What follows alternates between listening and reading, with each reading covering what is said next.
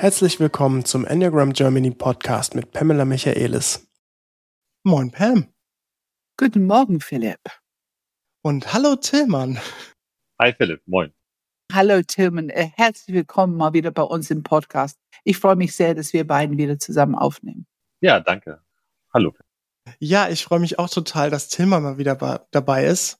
Es ist ja tatsächlich so, dass ich ab und zu mal von den Leuten ähm, Kommentare natürlich, Feedback bekomme zum Podcast und dann, dann sagt man immer, boah, es ist immer so erfrischend, wenn Tillmann da ist, dann ist es so klar und strukturiert und ja. die Energie ist ganz anders. Also ich glaube, ähm, wir bekommen immer sehr gutes Feedback, wenn du dabei bist. Ja, das freut Es ist ein sehr willkommener Break für immer nur Herzmenschen zuhören. Ne? Ich höre das auch öfter. Ja. Ja, und ähm, bevor wir im Detail reingehen, ist natürlich auch super spannend, weil Tillmann hat ähm, natürlich zusammen mit Pam eine Ausbildung, Mediation Expert Training, eine Mediationsausbildung. Und ähm, in dieser Ausbildung geht es natürlich, wie man sich vielleicht vorstellen kann, um Mediation, um Konflikte. Timmern, vielleicht kannst du einen Satz mehr dazu sagen. Worum geht's denn in deiner Ausbildung? Ja, es geht um Mediation, Vermittlung im Konflikt. Es geht dann in diesem Jahr, in dem das läuft, eigentlich um zwei ganz wichtige Aspekte. Das eine ist der menschliche Aspekt. Also Pam und ich sind sehr überzeugt, dass das wichtigste Instrument des Mediators, der Mediatoren, äh, er und sie selbst ist. Also wie, wie bin ich selber im Raum? Wie gehe ich mit den Menschen um? Das ist einfach 50 Prozent. Insofern ist das eine Ausbildung, die sehr dicht dran am Menschen ist und wir die Menschen sehr gerne fordern in ihrer persönlichen und fachlichen Entwicklung. Und der andere Aspekt ist natürlich Mediationsmethodik. Also wie macht man das dann eigentlich? Wie ist der Ablauf von Mediation? Da gibt es ganz, ganz viel Praxis, die wir da miteinander machen. Die kommen auch mit in meine Praxis. Also eine sehr, sehr methodische und praxisorientierte Ausbildung dann. Ja. Ja. Ich finde es auch schön, wir benutzen immer dieses, das Wort Konfliktklärung. Ähm, und ich finde, wir tun, wie du sagst, zwei Felder. Das eine ist, wir lernen, wie man Konflikte klären kann. Und auf der menschlichen Ebene kann man als angehende Mediator lernen, wie man erstmal seine eigene Persönlichkeit ein bisschen klärt von, ich sag mal, Vorurteile und, und vorprogrammierte Sichtweisen und wie man hört und so weiter und so fort. Ich finde, dieses Wort Klärung der eigenen Persönlichkeit kommt auch sehr, spielt eine sehr starke Rolle dabei. Pam sagt ja gerade äh, Klärung. Äh, also gerade dieses Wort ist uns natürlich auch deswegen wichtig, weil wir einen ganz bestimmten Stil der äh, Mediation praktizieren und, und lehren. Das ist eben die Klärungshilfe, die von dem Schweizer äh, äh Christoph Thomann äh, erfunden worden ist, der jetzt so 70 Jahre alt ist. Und es ist eben, wir werden noch drüber sprechen, vermutlich hier im Podcast, aber einfach eine sehr spezielle Form der Mediation, die wir beide, Pam und ich, gerade für die Arbeit auch in Betrieben, aber auch mit Paaren für, für sehr, sehr effizient und nützlich halten. Hm. Ich kann es nur bestätigen, ich habe die Ausbildung ja auch gemacht und ähm, ich habe echt, ich dachte, ich lerne sehr viel über die Enneagrammstile und über die Konflikte und überhaupt grundsätzlich, wie man Konflikte bearbeitet. Und das habe ich auch. Aber ich hätte nicht gedacht, wie viel ich über mich selber lerne. Das ist echt unglaublich. Ja, ich wollte auch gerade die Klärungshilfe ansprechen, weil ähm, das ist ja so ein bisschen eine besondere Form der Mediation. Ähm, ich glaube tatsächlich, du bist ja mit diesem Stil in der Minderheit. Ist das korrekt, Tillmann? Ja, das kann man wirklich so sagen, ja. Hm. Also ich würde schätzen, dass circa 80, 90 Prozent der Mediatoren, Mediatoren einen Stil praktizieren, den ich so als bedürfnis- und interessenorientierten Stil bezeichne.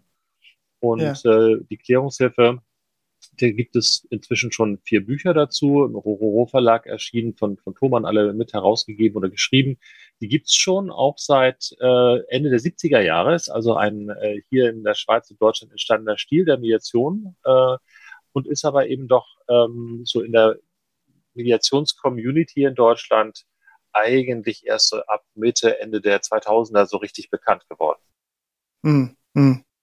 Ja, und äh, ich glaube, wir werden relativ gut erkennen können, was die Klärungshilfe besonders macht. Wir haben nämlich ein richtig, aus meiner Sicht, total spannendes Tool, äh, das wir jetzt wirklich sehr praktisch und lebhaft hoffentlich äh, zeigen werden und darstellen und beispielhaft zeigen werden, nämlich die sogenannte Konfliktleiter. Ja.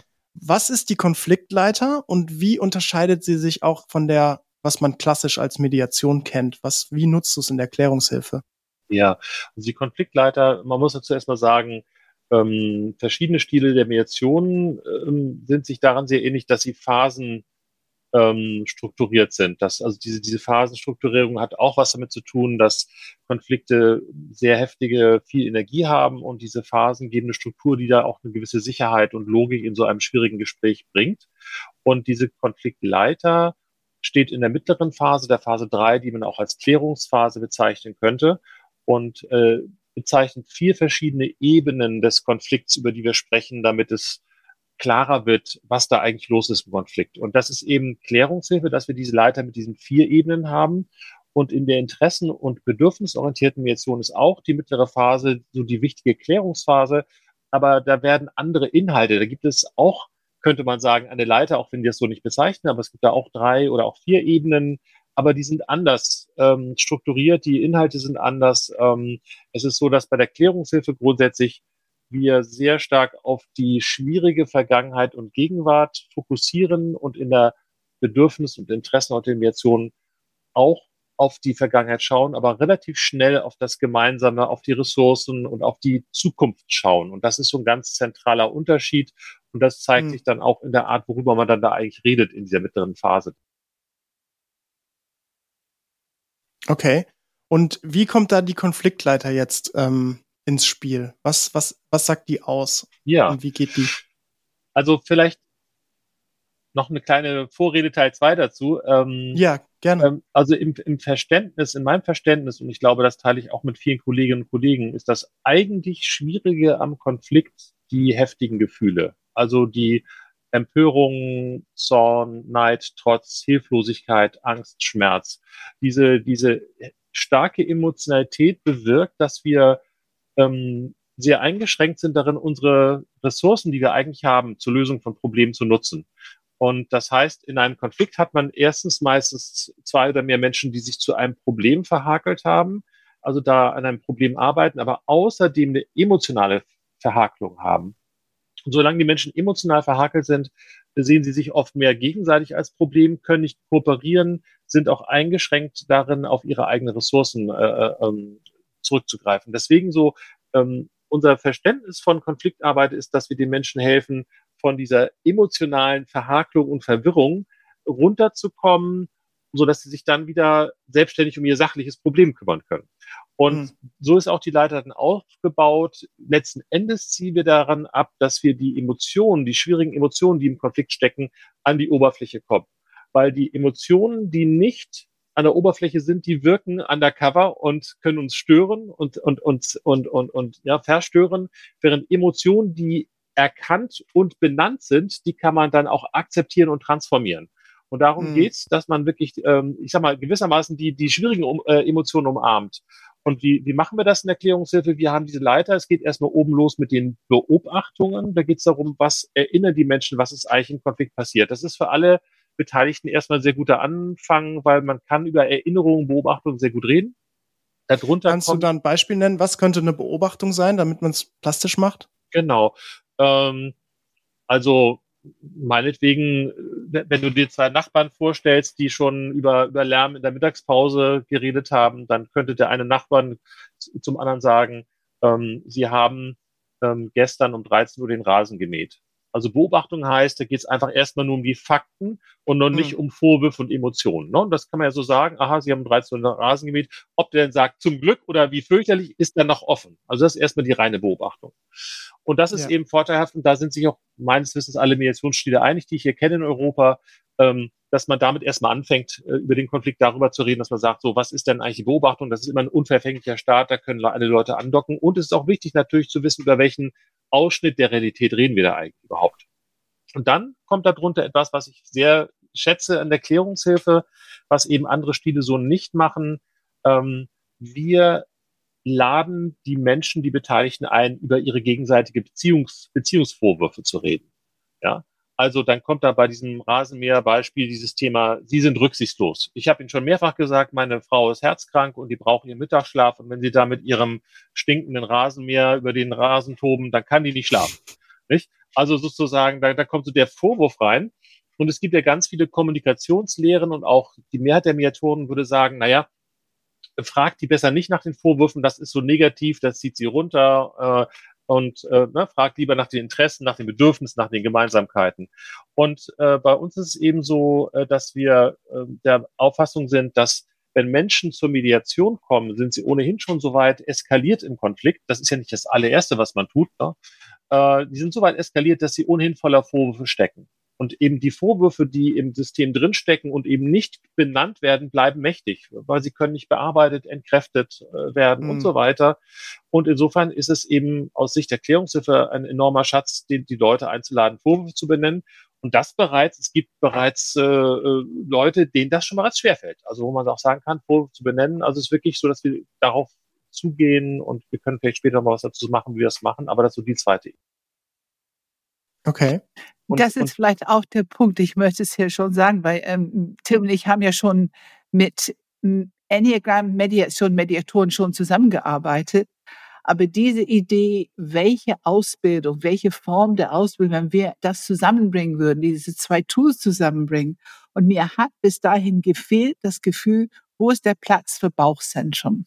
Und da ich ja nun bekannterweise ein sehr großer Fan davon bin, eben genau diese Bauchenergie hochzubringen, nutzbar zu machen. Wut ist was Wunderbares, was Intelligentes, etwas, was wir brauchen. Wir wollen es hochbringen und aber auch transformieren im Sinne von nützlich für etwas einsetzen.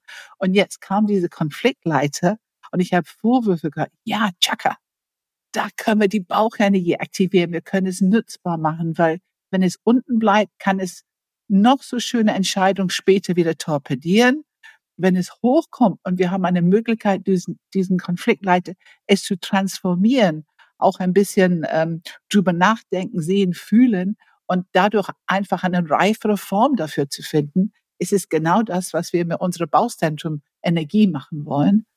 Und das hat mich wirklich sehr begeistert gemacht für diese, diese Art der Mediation, Klärungshilfe. Ja, du sprichst ja was anders in, in verschiedenen Teilen von Konfliktklärung, verschiedenen in der Grammstilen, verschiedenes leichter oder schwerer fällt. Und ganz klar, das mhm. haben wir erlebt, dass Achter da meistens es relativ leicht haben, die Vorwürfe rauszuhauen.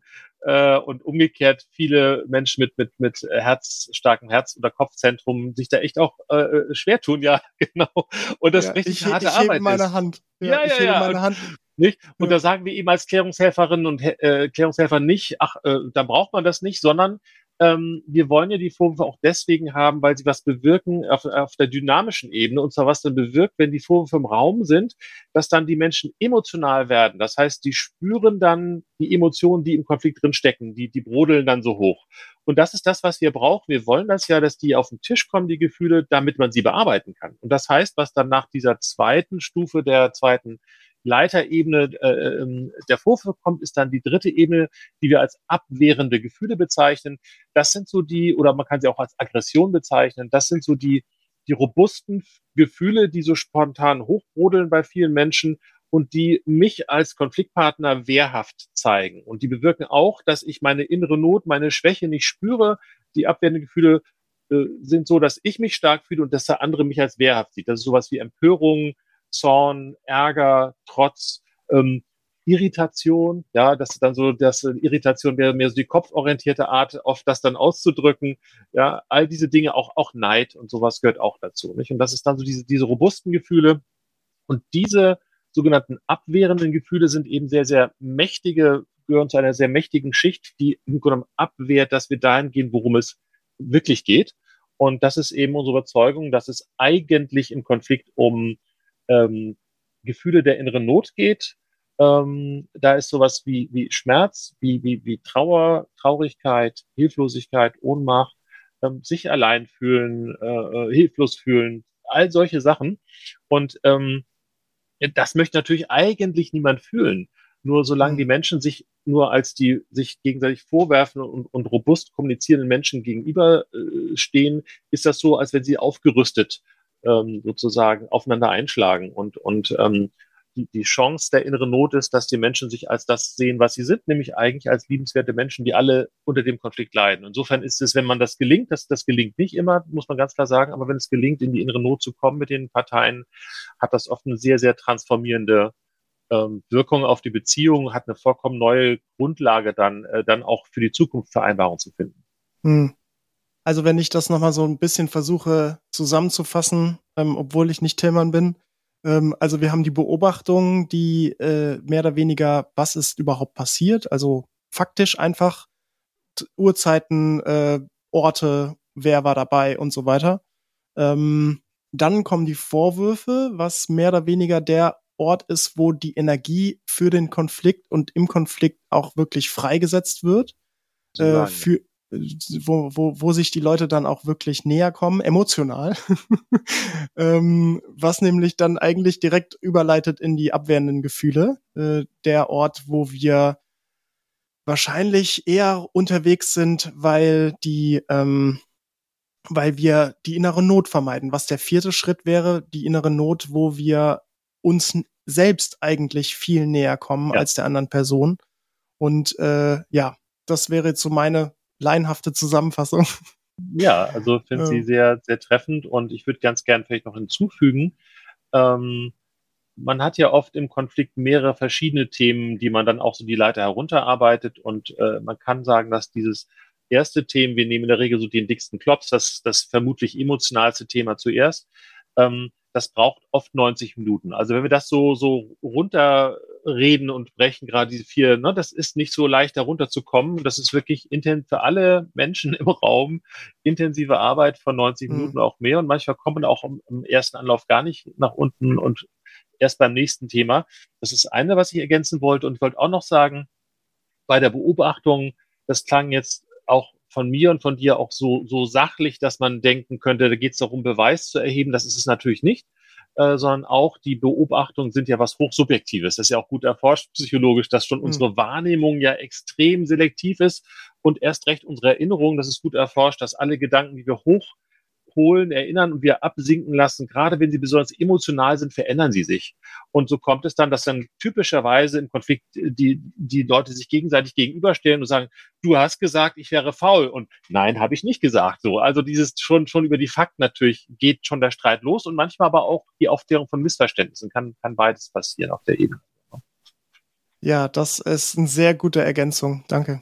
Und was mich so fasziniert hat am Anfang, also ich war so begeistert von dieser Stufe, dass wir uns, dass wir erstmal unsere Medianten unterstützen, der Vorwurf zu formulieren. Aber was mich wirklich fasziniert hat, wie schwierig das war. Viele können einen richtig gefühlt, einen richtig starken Konflikt mit jemandem haben über zwei Jahren.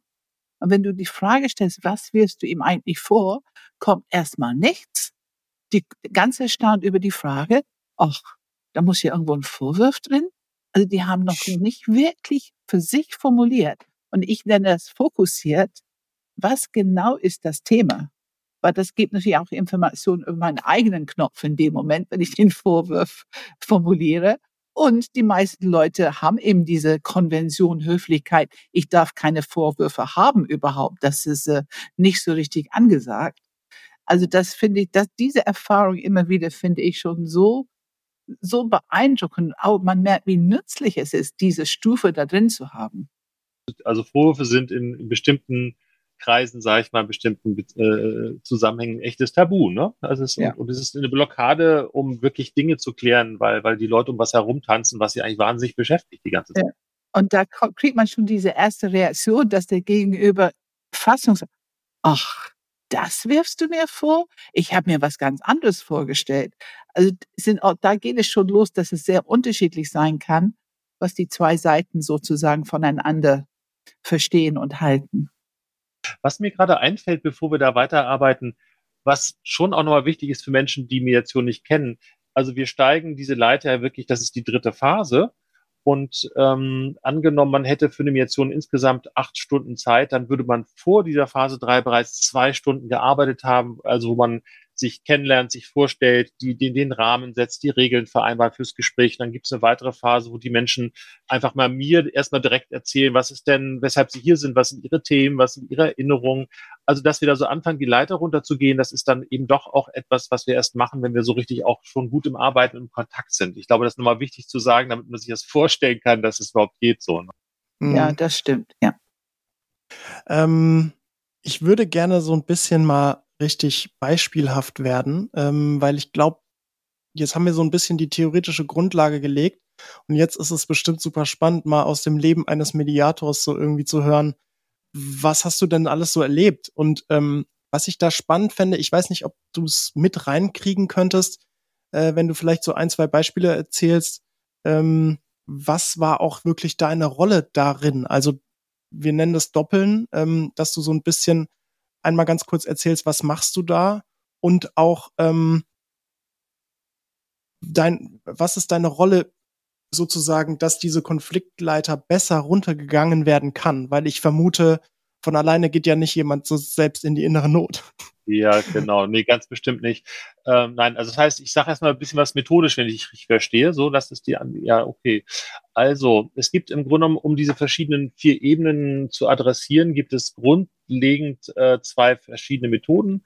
Das eine, ähm, wir können ähm, einfach durch gezielte Fragen dahin kommen. Ne? Also dieses, was, was haben Sie erlebt und auf der anderen Seite, wie reagieren Sie darauf? Das sind oft so Fragen, die so auf die Beobachtungsebene abzielen. Dann natürlich, wenn du fragst, äh, was werfen Sie Ihrem Kollegen vor, dann ist man beim Vorwurf oder ähm, wie fühlen sie sich behandelt, ist genauso auch, äh, obwohl das Wort Fühl, Gefühl drin ist, ist das so eine Frage, die dann häufig zu den Vorwürfen kommen. Ja, ich fühle mich übergangen, äh, ich fühle mich ausgegrenzt, ja, diese Vorwurfsebene. Also wie fühlen sie sich behandelt, ist eine gute Frage zu Vorwürfen. Und dann gibt's natürlich auch dann die Frage, was geht innerlich in ihnen vor? Das ist dann oft eine gute Frage, um zu Gefühlen zu kommen man sollte besser nicht fragen, wie fühlen Sie sich? Die meisten sind auf diese Frage allergisch. so, aber das geht innerlich in ihnen vor. Da kommt man meistens so, zum, zum abwehrenden Gefühl. Und zur inneren Not muss man ganz ehrlich sagen, ähm, das, da, das sind allenfalls Menschen, die sich sehr intensiv mit solchen Fragen befassen, wie Mediatoren oder Psychologen vielleicht, die dann selbstständig darunter kommen, dass das also eine, es gibt eigentlich keine Frage, die wirklich darunter führt. Und da kommen wir zu der zweiten Methode, die wir sehr viel anwenden, noch häufiger als Fragen in der Klärungshilfe. Das ist eben das Doppeln. Und das heißt, äh, ich sage, gucke einen Menschen an, den ich doppeln möchte und sage ihm, äh, darf ich mal neben Sie kommen und etwas für Sie sagen? Und Sie sagen dann, ob das stimmt. Und dann, wenn er mir die Erlaubnis gibt, dann gehe ich neben dem Menschen, knie mich neben ihn nieder und bin gewissermaßen in dem Augenblick Schulter an Schulter mit diesen Menschen, die ich dopple und schaue rüber zu der anderen Partei. Und dann ist was sehr wichtig ist, dass wir dann im Ich reden. Also wenn ich dann eben ähm, ein, eine Ehefrau dopple, die zu ihrem Ehemann spricht, dann könnte ich eben sowas sagen wie ähm, ich, Carla, bin, äh, habe den Eindruck, dass du dir jede Gelegenheit recht ist, dass du unterwegs bist, dass du draußen bist, dass du nicht hier zu Hause bist und das, das, das ähm, ja, irritiert mich sehr stark. Stimmt das? Ja, also das heißt, dass ich dann so durch das Doppeln, indem ich daneben hocke, für die Person spreche, ähm, Dinge ähm, auf den Tisch bringe, von denen ich glaube, dass sie auch noch gesagt werden können und gesagt werden müssten. Und ich kann eben im Doppeln dann sehr, sehr bewusst mich entscheiden, bin ich sehr eher auf der Beobachtungsebene oder auf der Vorwurfsebene oder abwehrendes Gefühl oder innere Not. Und dadurch kann ich natürlich, dadurch, dass ich das dann sage, sehr gegensteuern, sehr steuern und ähm, wir arbeiten grundsätzlich von oben runter. Also wir gehen erst eine, eine Leiterstufe tiefer, wenn es wirklich abgefrühstückt ist, die obere Ebene, und äh, gehen so einen Schritt zum nächsten. Also wir, wir stürzen nicht da sofort die innere Not runter, das funktioniert nicht. Und da hast du natürlich auch einen relativ großen Handlungsspielraum, nehme ich an. Also ähm, im Sinne von, was sprichst du bei diesem Doppeln an, wenn du für eine Person sprichst? Weil ähm, ich nehme an, du musst in Anführungsstrichen dich ja nicht daran halten, was die Person gesagt hat und es einfach nur wiederholen. Ja. sondern, sondern was machst du stattdessen vielleicht auch? Genau, es gibt im Grunde zu 80 Prozent mache ich tatsächlich konventionelles Doppeln. Das heißt, es ist ein zusammenfassendes Doppeln, wo ich eben nichts Originelles sage, was auch den Sinn hat, dass das Gegenüber mich mit einer ruhigen Stimme etwas sagen hört, was er sonst vielleicht nicht angenommen hätte, weil es von der etwas aufgeregten, agitierten äh, Gegenpartei kommt. Und eben 20 Prozent äh, sind das, was wir so als vertiefendes Doppeln bezeichnen. Das heißt, da benenne ich Dinge, die zwischen den Zeilen mitschwingen oder die ich fantasiere, dass die in dieser Beziehung eine Rolle spielen könnte. Und deswegen ist an dem Punkt besonders wichtig dieses stimmt das. Also diese, diese Korrektur, die ich einhole, also sehr, sehr dünne Salamischeiben, sehr kleine Ausschnitte nur sagen und sich sehr schnell korrigieren lassen, stimmt das. Und hm. ähm, Genau, und dadurch kann ich eben Mensch, äh, Menschen helfen, auch Dinge anzusprechen, die ihnen schwerfällen. Und sie dürfen Nein sagen. Also selbst wenn ich überzeugt bin, dass ich recht habe, so, äh, würde ich dann niemals sagen, äh, doch, doch, das haben Sie ja vorhin schon gesagt, oder ha, ich kenne so Leute wie Sie, doch, doch, das muss stimmen, ja, also was sage ich nicht, äh, sondern in dem Augenblick, wenn, die, wenn, wenn ich sage, äh, ich bin von dir enttäuscht, dass du erneut zu spät gekommen bist, stimmt das? Und wenn die Partei Nein sagt, sage ich, nein, stimmt nicht. Ich wende mich zur Gegenpartei, mache so ein bisschen Scheibenwischer, nein, stimmt nicht. Und dann wieder zu der Partei, die ich gedoppelt habe, wie stimmt's dann? Und dann hat die, die Partei dann Gelegenheit, das zu korrigieren. Und das ist eben das Gute daran, wenn man falsch, inhaltlich falsch doppelt, dass es einen sehr hohen Aufforderungscharakter gibt für die ähm, Person, es richtig zu stellen, dann klarer zu werden. Also letzten Endes wollen wir durch das Doppeln, dass es klarer wird. Es ist nicht so wichtig, dass ich genau richtig liege, aber indem ich knapp daneben liege, gibt es da eben oft auch eine gute Korrektur. Hm. Okay, ich glaube, das ist eine super Vorbereitung jetzt inhaltlich. Ähm, hat, du hast vielleicht ein, zwei Beispiele, die du einfach so erlebt hast, die dir einfallen. Magst du mal auch dann die Enneagrammstile benennen, weil darauf kommen wir dann bestimmt auch gleich. Was hat das mit den Enneagrammstilen zu tun? Ja, sehr gerne. Also ja. ich ähm, starte vielleicht mal mit einer Mediation, die ich in einem äh, Industriekonzern durchgeführt habe. Natürlich verfremde ich das Beispiel so ein bisschen, dass man das nicht wiedererkennen kann. Ähm, aber das ist schon so der Bereich, in dem ich am meisten mediiere, so in der Arbeitswelt, äh, im Management oder auch zwischen Führungskräften und Mitarbeitern. Und das war so ein Industriekonzern, der so im, im Maschinenbau unterwegs war und das, was sie dort produziert haben an Maschinen, äh, war, war sehr, sehr ähm, hochspezialisiert, sehr aktuelle, äh, sich sehr schnell, rapide verändernde äh, Produkte, die sie dort entwickelt haben und verkauft haben. Und dieses, das ging einher mit, mit ähm, die brauchten im Einkauf, äh, also waren die angewiesen auf, auf, auf seltene Erden und andere Dinge, also Dinge, die auch wirklich stark schwankenden Preis haben, schwer zu kriegen sind auf dem Markt und wo man wirklich als Einkäuferin, als Einkäufer sehr, sehr, sehr findig sein muss, um das gut zu machen. Und also das, das war so die Herausforderung. Ähm, ich habe, das war eine Mediation zwischen äh, dem, dem Einkauf und da besonders dem Einkaufscontrolling einerseits und dem Controlling in diesem Konzern. Und ähm, da saßen mehrere Leute am Tisch, aber sag mal, die äh, an der Spitze dort auf der, auf der Einkaufsseite war eben der Chef des Einkaufs, der da auch in der Geschäftsleitung tätig war. Und das war eine Acht. Ich würde ihn hier einfach mal, damit man ihn leichter wiederkennt, Herrn Stark nennen. Das war so der Achter. Und im Controlling gab es dann den, den Leiter des Controllings, ich nenne ihn mal Dreier. Herr Dreier, das, das war eine Drei. So. Und, und die beiden ähm, vor allen Dingen haben sich da verhakelt und, und das ähm, könnte ich gleich mal so ein bisschen erzählen, ähm, ich glaube, es geht ja so bei der, da, da so darum, mal beispielhaft mal zu beschreiben auf der Leiter, was da sozusagen, wie das aussah. Gibt es da aus deiner Sicht ja, noch irgendwelche gerne. Fragen, bevor ich da irgendwie runtergehe? Nee, nee, ich bin, ich bin ganz gespannt. Was haben, ja. was ist da passiert? genau.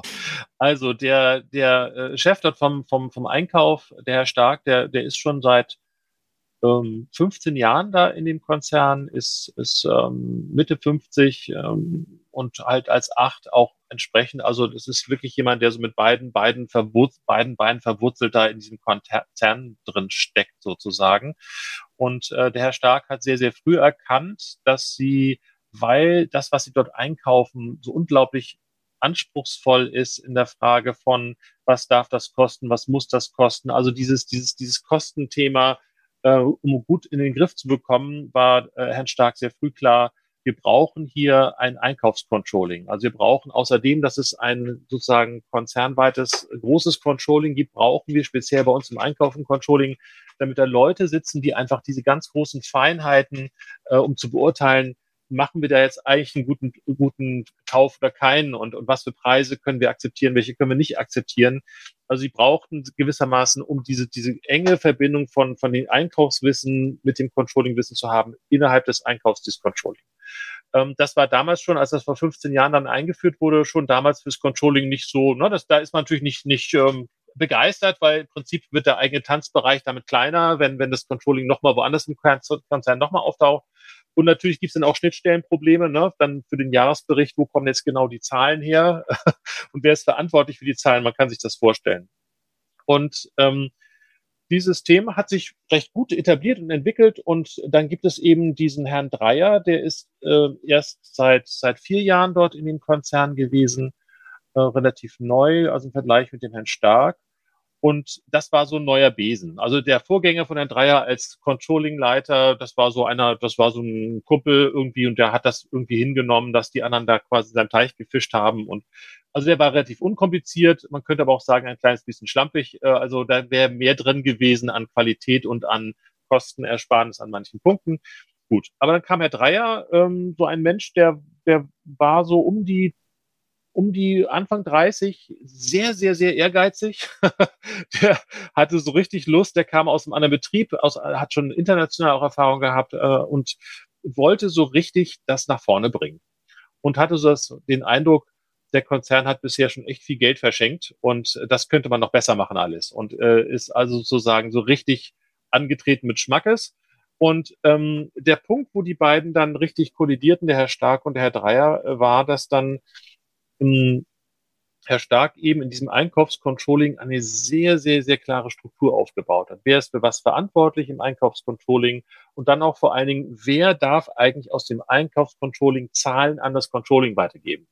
Ja, und die wollten, und, und das war so eine, so eine, so eine Art von, von Maul, aus Sicht von Herrn Dreier gab es so eine Art von Maulkorb, nämlich dass äh, Herr Stark sagte, der Herr Dreier darf nur mit der Frau Müller und der Frau Schmidt reden. Das sind auch Frau Müller, Frau Schmidt waren zwei führende Mitarbeiter im Controlling. Also die beiden, mit den beiden davon reden, die sind qualifiziert, die haben den kompletten Überblick, die haben die besten Zahlen. Und ähm, Herr Stark wollte eben nicht, dass an diesen beiden vorbei mit irgendwelchen anderen Mitarbeitern äh, äh, gesprochen wird.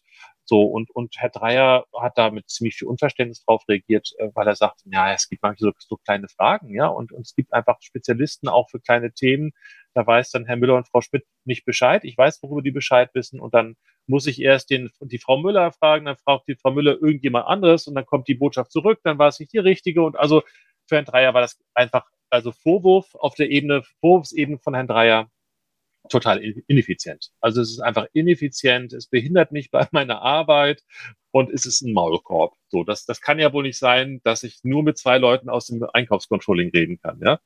So, genau auf der Ebene der, der, des Vorwurfs äh, von Herrn Stark bezogen auf das ähm, äh, in Rüber von Herrn Dreier war das, ja, du, du, du respektierst hier unsere Strukturen nicht. Ne? Wir haben ja 15 Jahre lang einfach geniale Strukturen aufgebaut, die wirklich oberste Qualität und, und Effizienz und, und Kostenersparnis und so weiter garantieren. Und äh, wir werden doch geprügelt, wenn wir falsche Zahlen dann, wenn Zahlen in, in, in, in Jahresberichten und äh, Quartalsberichten landen, die nicht stimmen. Letztendlich müssen wir doch dafür gerade stehen, das hat für uns Auswirkungen und, und was fällt dir eigentlich ein? Ja, so als, als Rotzlöffel, sage ich mal, so, so hat das nicht genannt, aber es ist schon so dieses, ich habe schon diesen Vorwurf reingedoppelt, ne? wir haben diese Struktur 15 Jahre aufgebaut und du kommst da so einfach rein und denkst, du müsstest hier alles neu erfinden und das ist einfach, äh, es ist einfach respektlos, ja, so Vorwurf, respektlos, äh, so, und das ist ja, finde ich, weiß nicht, wie ihr das seht, aber ich finde das sehr, sehr typisch für 8 und 3. Achter können ja gerade, wenn sie ihre eigenen Strukturen aufbauen, die müssen natürlich geachtet werden, die eigenen Strukturen, äh, da sind die sehr empfindlich, ihr eigener Tanzbereich, dass der nicht irgendwie durcheinander gebracht wird. Und Dreier, ja, Regeln und Strukturen sind schön, aber wenn ich eine gute Idee, wie es besser geht, dann, dann, dann, dann sind die ganz schnell uninteressant, die Regeln so. und das, das war so deren, deren, ja, äh, Konflikt auf Zu der Berufsebene. ja, wir beiden können es wahrscheinlich auch nochmal darüber streiten. Ist doch gar nicht passiert, oder? Ich weiß es gar nicht. Ich glaube, wir haben noch, noch nicht die Klingen zu dem Thema gekreuzt, oder? Bis jetzt noch nicht, ne? Ich respektiere auch, aber auch meistens deine Strukturen, deswegen. Genau, und ich, ich deine übrigens auch, ne? Und ich biete noch ein Wort an, das haben wir noch nicht gehört, aber ja. das Wort Konkurrenz, das können beide. Ja. Und wenn die richtig anfangen, so Hörner miteinander zu haken, dann ja. gibt es einen sehr lebendigen Konkurrenzkampf. Ähm, das können die drei sowie die achte. Und wer hat hier Recht und wer hat den besseren Weg und wer hat den goldenen ja. Weg und so weiter. Also ein ganz, ganz typisches Konfliktfeld auf jeden Fall. Auch wenn die, die Auslöser unterschiedlich sind. Und, und ähm, um also zu diesem, diesem Nutzen, wir sind jetzt erst auf der zweiten Stufe, aber um es schon mal kurz einzuflechten, ähm, was eben der Nutzen ist, dass ich, dass ich diese Enneagrammstile kenne, ähm, für mich als Mediator ist, ich habe das natürlich jetzt auf eine Art erzählt, die irgendwie unmittelbar einleuchtend ist, hoffe ich jedenfalls. Also ich habe eigentlich so eine komprimierte Version geschildert, aber Parteien sind ja nicht so. Die, die, die, das ist ja viel waberiger und viel unklarer und undeutlicher. Die sind sich oft selber noch nicht so richtig klar, was wirklich ihr Problem ist. Und das ist mehr so wie, also nach, dann nach diesen eigentlichen Schwierigkeiten zu suchen, ist so ein bisschen wie die Suche nach der Nadel im Heuhaufen. Ja, der Heuhaufen, das, was die Parteien in diesen Stunden so alles sagen und die Nadel, was, was piekt eigentlich wirklich, nicht? Und dann hätte jemand irgendeinen Punkt die Fantasie, und das ist ja erstmal nie Sicherheit, ich mache mit denen vorweg keine Interviews äh, zum Enneagramm, ähm, die Fantasie, dass eben der Herr Stark eine 8 ist und dass der Herr Dreier eine 3 ist und habe dann eben entsprechend das im Doppeln ausprobiert und habe dann eben den, den, den Herrn Dreier eben, eben äh, ähm, gedoppelt. Äh, äh doch, doch, ja, äh, Sebastian, Sebastian Stark, ja, ich, ich, ich achte dich und ich, ich, ich achte deine Struktur und ähm, käme nicht ein Traum, das zu hinterfragen. Vom Grundsätzlichen her stimmt das, ja, ganz genau. Und es gibt einfach so viele kleine Situationen im Alltag, wo einfach diese Struktur, die für bestimmte Fragen berechtigt ist, einfach gar nicht passen. So viele kleine, winzige Fragen. Und das ist für mich einfach ineffizient und du behinderst mich da an meiner Arbeit. Du, du dadurch, dass du diesen Maulkopf mir verpasst, äh, behinderst du mich daran, Erfolg zu haben. Und mir ist Erfolg wichtig. Also ich habe natürlich öfter zwischendurch durch ähm, äh, rückgefragt, stimmt das? Also und ich habe gewissermaßen dieses Thema Effizienz, äh, Erfolg und diese Themen, aber sehr, sehr gezielt diese diese äh, Dreiervokabeln reingedoppelt und man merkt halt so, so, ja, genau, ja, also man merkt, wie so sehr deutlich, schnell, klar und auch laut das bejahen, da merkt man, ja, Treffer versenkt. Das ist scheinbar wirklich eine drei, so, ne? Und entsprechend auch bei der acht. Also indem ich Scheibchen für Scheibchen, so die bei der Acht eben dieses Strukturthema, das Respektthema ist so ein typisches Achterthema. Ähm, auch dieses, nicht Achter sind ja doch sehr hierarchiebewusst im Sinne von, ich bin schon viel länger da und ne, bin, bin hier Geschäftsleitung und du bist seit vier Jahren und bist hier Leiter vom Controlling. Also auch, auch diese Themen von, von Respekt für Positionen spielen ja bei der Acht ja auch, glaube ich, weiß nicht, wie du es sagen willst, doch bei der Acht noch, doch noch eine größere Rolle als bei der Drei. Nicht, und der eigene Raum, ne? Also ja. dein, dein, deine Autonomieraum, also. Ja. Ja. Also das ist so die Art, wie es reinkommt und äh, dadurch, dass dann die Leute wirklich lebendig werden im Bejahen. Ja, genau. Und die, die Augen leuchten so, äh, merkt man, ah, ja, das ist eine 3, das ist eine 8. Und das, dieses, dieses genau richtig sagen, was die bisher noch nicht mal klar hatten, was es wirklich ist. Und dieses Gefühl, boah, ich werde da von innen verstanden und er sagt Dinge, die habe ich so noch gar nicht gesagt und sie stimmen das ähm, schafft auch zwischen den einzelnen Parteien und mir als Mediator eine enorme Verbindung. Also ich habe hab mhm. gestern gerade äh, eine Mediation beendet von zwei Tagen, die leider nicht im Sonnenschein geendet ist, die ist schwierig geendet und leider nicht äh, so, dass man sagen kann, man hat eine tolle Lösung gefunden. Das gibt's eben leider auch, aber alle Parteien haben sich von mir gut verstanden gefühlt. Also hat sich niemand bei mir beschwert, nicht? Einfach weil dieses, dieses Gefühl von, ah, der versteht mich. Ist ganz wichtig für einen Mediator und da hilft das Enneagramm ganz, ganz enorm, die richtige Sprache zu finden. Nicht? Weil ich könnte einfach einen Dreier nicht so gut doppeln, wenn ich nicht wüsste, ähm, ah, das sind die Themen meiner Drei so. Und es ist so erstaunlich, auch wenn diese Person selber keinen Plan hat, dass die eine Drei im Enneagramm sind. Ne? Ja, das eben. muss man auch hier sagen. Die wissen es in den seltensten Fällen. Aber trotzdem kann man da diese Grundüberlebensstrategie einfach erfassen. Wir übersetzen so ein bisschen.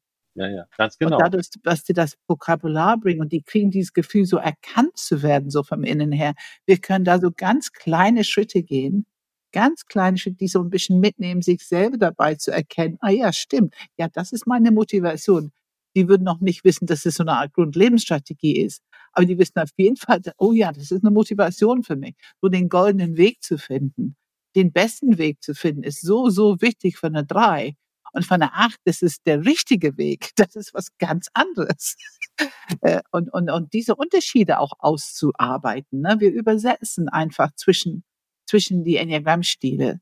Ähm, ja, und also das bringt jeder so ein bisschen aufwecken, ne? so ein bisschen mehr sehen, mehr verstehen und, und mehr, ach, das ist die Motivation dahinter. Ach, darum geht es. Und letzten Endes auch die gute Intention dahinter. Ich finde, da sind wir wirklich Meister drin im Klärungshilfe, den Raum dafür zu öffnen und auch anzusprechen, dass jeder so ein bisschen sieht, ach, das, was mich eigentlich ärgert, aber da ist auch eine richtig gute Intention dahinter für diese Person. Ne? Also es äh, geht mir immer wieder so, dass ich ein bisschen beschämt bin von Feedbacks, wenn dann so Leute sowas sagen, am Ende sowas, Mensch, äh, ne, ich, ähm, ich wäre ja wohl ein echt, echt guter Menschenkenner, so ungefähr, so wie ich dann die Menschen verstehe. Und ich bin immer so ein bisschen beschämt, weil ich von Haus aus das überhaupt gar nicht bin. Also ich bin ja äh, zur Mediation gekommen, weil ich eher mich als sozial behindert gefühlt habe und also sehr viele Konflikte hatte und einfach nicht kapiert habe, was lief da eigentlich ab. Ne? Und dadurch bin ich zur, zur, zur Mediation gekommen und, ähm, und einfach die Enneagramm hat, das Enneagramm hat mir dann einfach sehr viel Sprache auch verliehen, die auch das Mediation als solches noch gar nicht verleiht. Äh, und, und mhm. dieses durch gewisse Anhaltspunkte zu glauben, das könnte eine Acht sein oder das zu doppeln, ähm, das, das wirkt dann, wirkt dann für manche Parteien ein bisschen spukhaft, wie man denn so viel Intuition haben kann. Und es ist eigentlich erstmal nur, dass ich so einen Aufhänger habe zu denken, ah, das könnte acht sein und dann eine, eine, eine ja. Erhärtung der, der, der, dieser ja. Hypothese. Und dann ja. hat man auf einmal ganz viele Themen, die man doppeln kann, die eben auch alle stimmen, obwohl sie noch nicht gesagt wurden. Mhm. Absolut. Und es gibt auch so bewegende Momente, wo, ach, ist das wirklich so bei dir? Mhm. Ich habe mir was ganz anderes gedacht. Und dann hörst du, wie zum Beispiel bei einer drei seine Version von, was die denken, warum die das da drüben machen, zu stur, zu konservativ, die werden eine Bewertung drin haben. Oldschool. Ne? Ja, ja, und so Worte wie Respekt, Würde, ähm, einfach mein Raum, mein Territorium, das sind Worte, damit können die auch was anfangen. Ja. Ne? Also dann fangen die an zu merken, was uns menschlich auch ein bisschen, was wir gemeinsam haben und nicht nur, was uns trennt. Ne? Mhm.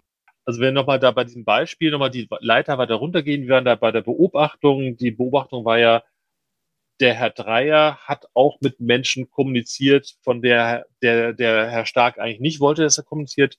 Vorwurf von, von Herrn Dreier in Richtung von Herrn Stark, äh, sie behinderten meine Arbeit. Ähm, äh, Vorwurf von Herrn Stark in Richtung von Herrn Dreier, ähm, das ist respektlos und äh, was sie da machen und es, es bringt auch unser System durcheinander, unsere Arbeit wird dadurch schlechter. Wie stehen wir da? Und darunter dann kommen halt diese Emotionen und das ist dann eben bei einer Acht ist es so, dass man die Emotionen ja meistens wirklich auf die Stirn geschrieben sieht oder, oder noch mehr. Und das heißt, es ist dann eben Empörung, Ärger, Wut, Zorn, solche Dinge, die dann eben gedoppelt werden können. Das war dann auch entsprechend, dass eben daher stark verärgert war.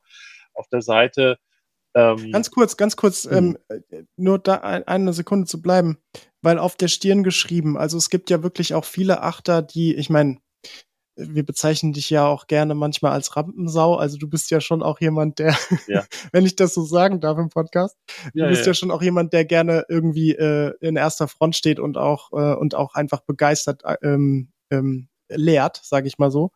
Ähm, aber es gibt ja auch wirklich einige Achter, die sich sehr zurückhaltend empfinden und nicht so impulsiv oder ihre Emotionen nach draußen zeigen, weil du sagst, es steht so auf der Stirn geschrieben. Ähm, und erlebst du es auch, dass es diese Form, also die etwas ruhigeren Achter gibt, die aber trotzdem, wenn du die abwehrenden Gefühle wie zum Beispiel empört und wütend und so benennst, trotzdem mitgehen oder die dann sagen, oh nee, nee, so ist es bei mir nicht, oder? Also es gibt natürlich starke Nuancen, die man dann auch natürlich in, in der Sprache abbilden sollte. Es ist im Unterschied, ob ich, ob ich Hass habe oder Wut habe oder Verärgerung oder Irritation. Also insofern da, natürlich stufen wir da die, die, die Wucht der Gefühlsworte ab, wie es passt. Ähm, generell ist mein Eindruck, dass, dass eben, wenn du eine Mediation machst mit, mit Achter, die eben doch durch die Erinnerung an diesen Vorfall, die Beobachtung und dann durch die Vorwürfe kommen die schon äh, in aller Regel, da muss schon was ganz Besonderes gerade vorliegen. Wenn das nicht so wäre, kommen die schon ganz schön mhm. in Kontakt mit ihren Gefühlen. Und wenn das dann so ist, dann siehst du das einfach im Gesicht. Das muss ja nicht sein, okay. dass sie brüllen, das muss nicht sein, dass die gleich sofort Fäkaliensprache anwenden, in Klammern, was sie aber sehr wohl auch tun können, Klammer zu. Aber, aber ähm, einfach so dieses, die, die, das, das Gesicht, was sich verzerrt und, und das, das böse Gucken und das Ruckeln und das unruhig sitzen und ähm, doch, ich finde schon, dass man das in aller Regel achtern äh, ansieht. Okay, interessant, ja.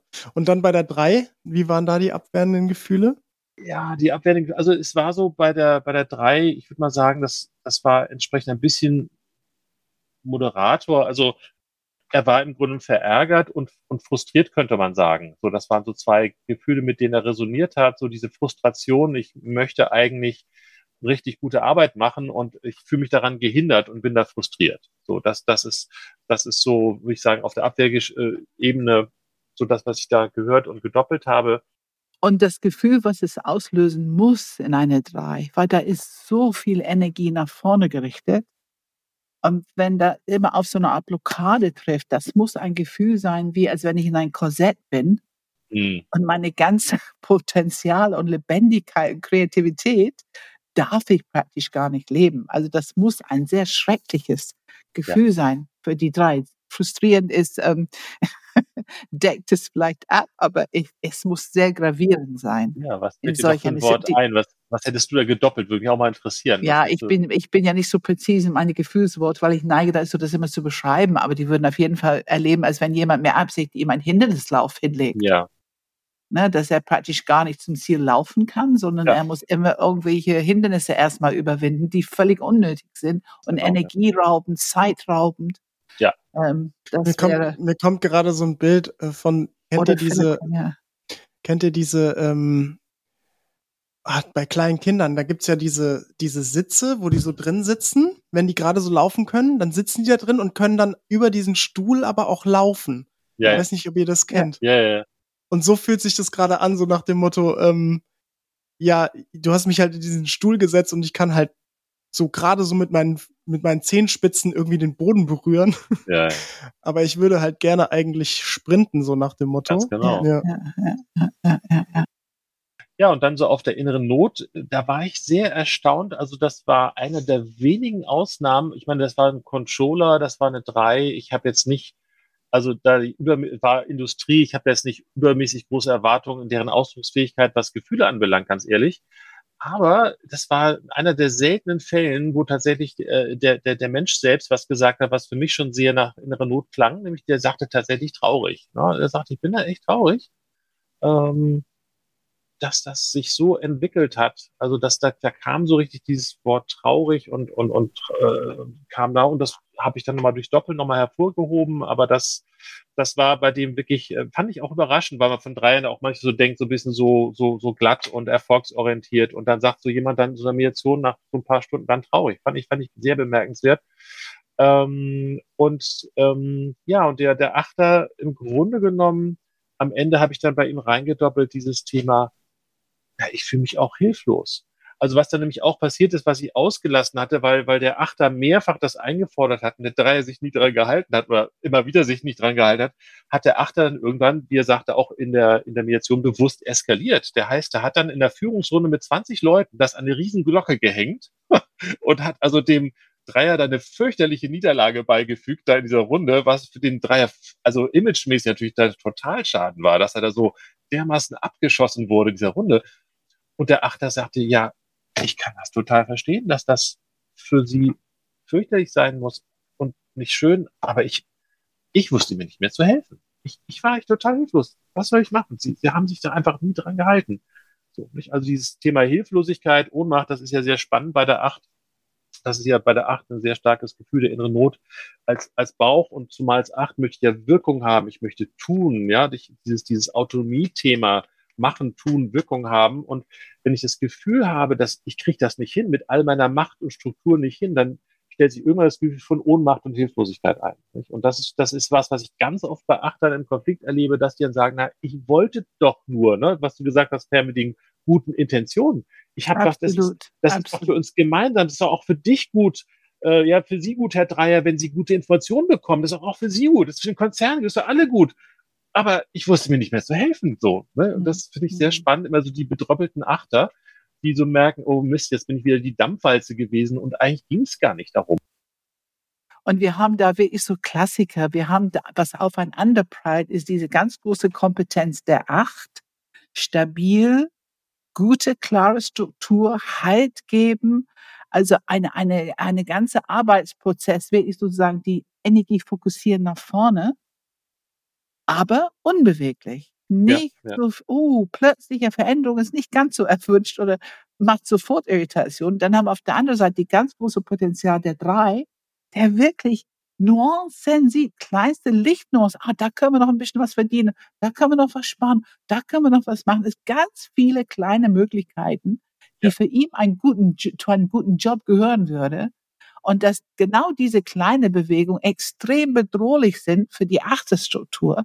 Und dass wir praktisch zwei wirklich riesige Potenziale haben, die aber aufeinander prallen, anstatt miteinander nutzbar zu werden. Ne? Genau das sind die Themen, die ich immer wieder sehe und wie nützlich es ist. Dann kommen wir ein bisschen Richtung Coaching. Aber wenn man das transparent machen kann, wenn man zeigen kann, was für ein Gewinn für beide, wenn die einfach ein bisschen Integrationsarbeit machen, einander zuhören und ein bisschen Bewegung zulassen, so ein bisschen Anpassung, Bewegung zulassen. Anpassung ist ja nicht so böse. Und Struktur eben auch. Struktur ist auch nicht so böse. Ne? Und das, das Lustige bei den Achtern ist ja, dass das, das wisst ihr beiden ja auch, äh, ich meine, die Achter brechen ja liebend gerne Regeln, solange es nicht sozusagen, ne? also bitte, die anderen dürfen nicht meine Regeln brechen, aber natürlich sind die Achter sehr wohl dabei zu sagen, dass man Regeln brechen kann. Und also auch für eine Acht sind, sind Regeln und Strukturen nicht in Stein gemeißelt. Und es war hier ganz offensichtlich das Thema des Vertrauens. Also der Acht hat der, dem Dreier nicht, nicht vertraut, dass die, die Regeln in seinem Sinne gebrochen hat, sozusagen. Nicht? Und das war am Ende dann auch, als es um die, Lösung ging, ein Riesenproblem, weil, weil äh, am liebsten hätte der, der Herr Stark, der, die Acht, eine Vereinbarung gehabt, die diesen alten Riesenmauer wieder aufstellt. Der hätte an sich ja, am liebsten genau das, was schon Status Quo war, nochmal unterschrieben in der Mediation durch Herr Dreier. Und da hat dann Herr Dreier gesagt, nö, das unterschreibe ich nicht. Also Ja, da, da ja, war ja, ich ja. auch erstaunt, Ja, dass da ja. habe ich gedacht, okay, das, das ging jetzt echt an, trotz aller äh, Flexibilität, das ging an sein Limit und er sagte, nee, ha, ne, das Ding, was du, womit du mir das Ganze schon schwer gemacht, das soll ich jetzt noch unterschreiben. Nein, mache ich. Und es ging Ja. also im Grunde um die Frage, wie das, was du sagst, diese Fähigkeit von der drei, diese Flexibilität und die Anpassung an die Realität und wo Ja. gibt es diese kleinen Optimierungsmöglichkeiten, äh, dass, dass der Achter diesen, diesen gewissen Freiraum erlaubt und das Vertrauen da rein hat, dass der, dass der Dreier das äh, in, in, in seinem Sinne, im guten Sinne verwendet. So, ne? Und Ja. das, Ja. das war am Ende natürlich ein Riesenthema zwischen den beiden, speziell von der Acht in Richtung der Drei, kann ich dem eigentlich trauen. Ne? Und er hatte eben dieses, diesen Blick, wie oft Dreier gesehen werden, so Karrierist, aalglatt, äh, Genau, immer gefasst. genau. Ich kann, ich kann ihn gar nicht durchschauen. Und, Ich und kann ihn nicht zu fassen kriegen. ja, Ich kann ihn nicht zu fassen kriegen. Ja, ja, ich, ja, ich kriege die nicht zu fassen und ja. äh, der will doch eigentlich nur, also der Vorwurf von acht in Richtung drei, der will doch nur sein, ne, der will sein Territorium Ja. erweitern. Also acht ist Ja. Perspektive, dachte er, da kommt jemand, ein anderer Achter, der das Territorium erobern will. Ne? Ja. Und darum ging es dem Dreier nicht wirklich so. Aber da hast du die gemeinsame Themen, die können beide konkurrieren, das können beide richtig gut. Also da, wenn der Knopf erstmal gedruckt ist. Und ich denke, dieses Urteil, was sicherlich sehr früh stattgefunden hat, ne, von der 8 Richtung 3, natürlich dieses allglatte Wechsel, Wechselhaft, Wechselhaftigkeit ist für mich immer falsch. Ja. Ne, die, die, die, was ist dann, ich krieg nicht zu fassen, was echt ist an diesen Menschen. Das brauchen die Achte, um Vertrauen zu entwickeln. Ne? Ja. Und, und dass, der, dass der drei Beziehung braucht, gesehen werden für sein Potenzial, dass er von diesem Acht wertgeschätzt und respektiert fühlt, dann kann er alles von ihm haben. Ne? Dann ist Und die das- Loyalität unendlich. das war auch eine der, der interessanten Phasen in der Arbeit mit den beiden. Ich habe dann eben dann wirklich mal den Dreier ähm, für den Dreier sehr konfrontativ in Richtung der Acht gedoppelt. Ich habe wirklich Ja. gesagt, sie, sie sind einfach rücksichtslos. Ja, sie, sie, sie, sie, sie stecken da ihren Claim ab und sie, sie fordern Strukturen und es ist denen offen, ist es ihnen auch vollkommen egal, was das für den Konzern und für mich bedeutet. Ja, sie sind total rücksichtslos. Da sage ich, stimmt das so? Äh, so würde ich das eigentlich nicht sagen, sagt er dann.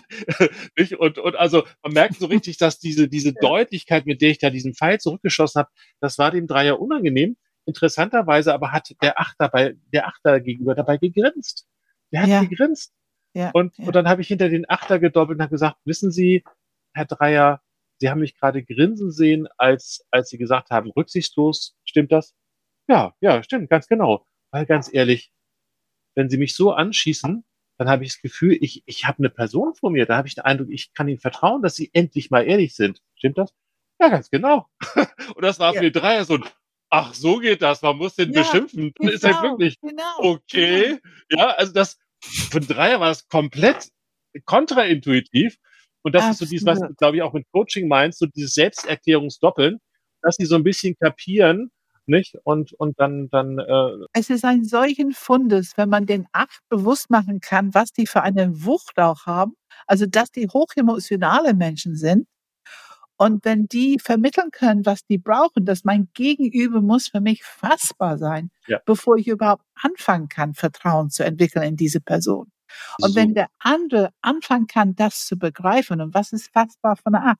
Ach so, Bauchzentrum, ich muss ein bisschen stehen bleiben, ein bisschen meine Position vertreten, auch wenn es gegensätzlich ist, was natürlich sich schon bedrohlich anfühlt für Kopf Ja. und, Her und, und Herzmenschen eher, aber von der Acht ist es einfach wunderbar.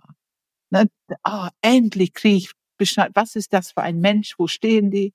Dann kriege ich Sicherheit, dann kann ich mich ein bisschen einlassen mit dieser Mensch Ganz genau. das zu übersetzen, das ist, finde ich, unsere wirklich, ich finde es großartig und immer wieder so bewegend. Ne? Und, und als, So als. Mediator finde ich an solchen Punkten auch mal sehr, sehr wichtig, dass ich wirklich wieder in die Allparteilichkeit reingehe, weil man könnte natürlich jetzt sagen, okay, der Dreier hat kapiert, ich sag mal so ein bisschen drastisch gesagt, er muss dem Achter ab und zu mal ein bisschen auf die Fresse hauen, dann geht's schon wieder, so ungefähr.